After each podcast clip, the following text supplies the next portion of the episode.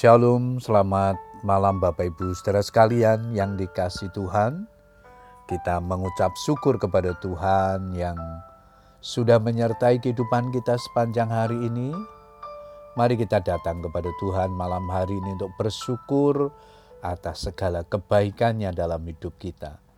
Namun sebelum berdoa, saya ingin membagikan firman Tuhan yang malam ini diberikan tema hati yang terbeban untuk pelayanan. Ayat mas kita di dalam Ibrani 6 ayat yang ke-10. Sebab Allah bukan tidak adil, sehingga ia lupa akan pekerjaanmu dan kasihmu yang kamu tunjukkan terhadap namanya oleh pelayanan kamu kepada orang-orang kudus yang masih kamu lakukan sampai sekarang. Bapak Ibu Saudara sekalian, kehidupan orang Kristen yang normal adalah ketika ia menyadari panggilan Tuhan dalam hidupnya. Dia tidak hanya menjadi pengikut Kristus yang setia, tetapi dia juga menyadari panggilannya untuk melayani Dia. Jika sampai saat ini kita masih acuh tak acuh, apatis dan sama sekali tidak terbeban untuk terlibat dalam pelayanan atau mendukung pekerjaan Tuhan, itu artinya kehidupan kekristenan kita tidak normal. Mengapa? Karena bagi orang percaya pelayanan seharusnya menjadi gaya hidup bukan pilihan atau alternatif. Di masa sekarang ini ada saja alasan atau dalih yang dikemukakan oleh sebagian besar orang percaya untuk menghindarkan diri dari pelayanan dengan alasan sibuk, tidak ada waktu, atau nanti sajalah kalau waktunya sudah tepat. Tetapi ada juga yang terpaksa melibatkan diri dalam pelayanan karena didasari rasa sungkan dengan hamba Tuhan atau ada pula yang melayani Tuhan kalau ada sisa waktu dari padatnya jadwal dalam keseharian. Menyediakan waktu untuk pekerjaan, hobi, dan aktivitas duniawi, kita bisa.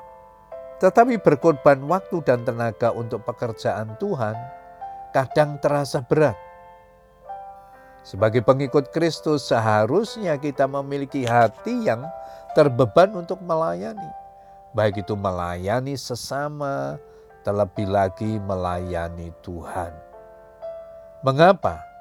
Karena Tuhan Yesus telah memberikan teladan hidupnya bahwa ia datang ke dunia untuk melayani dan memberikan hidupnya.